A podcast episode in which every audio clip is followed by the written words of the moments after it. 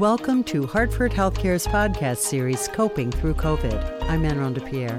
In this episode 2 excerpt, Dr. David Tolin, director of Hartford Healthcare's Anxiety Disorder Center at the Institute of Living, talks about how our first responders can manage the prolonged stress associated with COVID 19.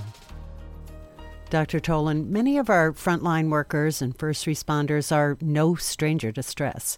You'll hear many of them say, hey, this is what I signed up for, or they feel a, mm-hmm. a special calling. But in this pandemic mm-hmm. situation, it's bound to put them at risk of even higher levels of stress than they're used to.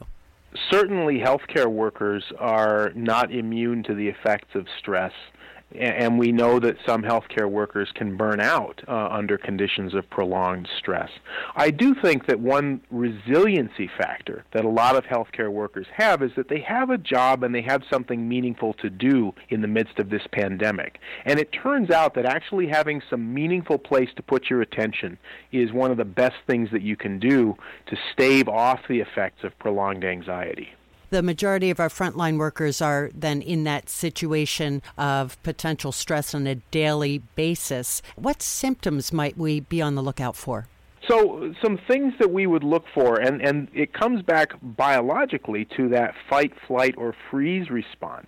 You know, most people say that stress interferes at least some of the time with their lives. But the things that we would want to really look for are symptoms of prolonged stress like headaches, high blood pressure, chest pain, heart palpitations, skin rashes, loss of sleep, irritability, fatigue, inability to concentrate. I mean, that's a short list, but uh, you know, the, the the list of potential stress symptoms goes on and on and on. But essentially, the things that I really look for when I'm trying to evaluate how stressed out or anxious somebody is is how well are they functioning? Are they continuing to do their job well? Are they continuing to interact with other people well? Are they continuing to engage with their family well? Or is their functioning starting to break down?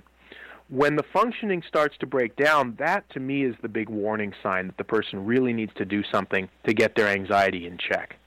The person, the individual who might be suffering from prolonged stress or anxiety, mm-hmm. might not necessarily be aware of their own symptoms, but perhaps their sure. family members or colleagues could help keep an eye out on their behalf.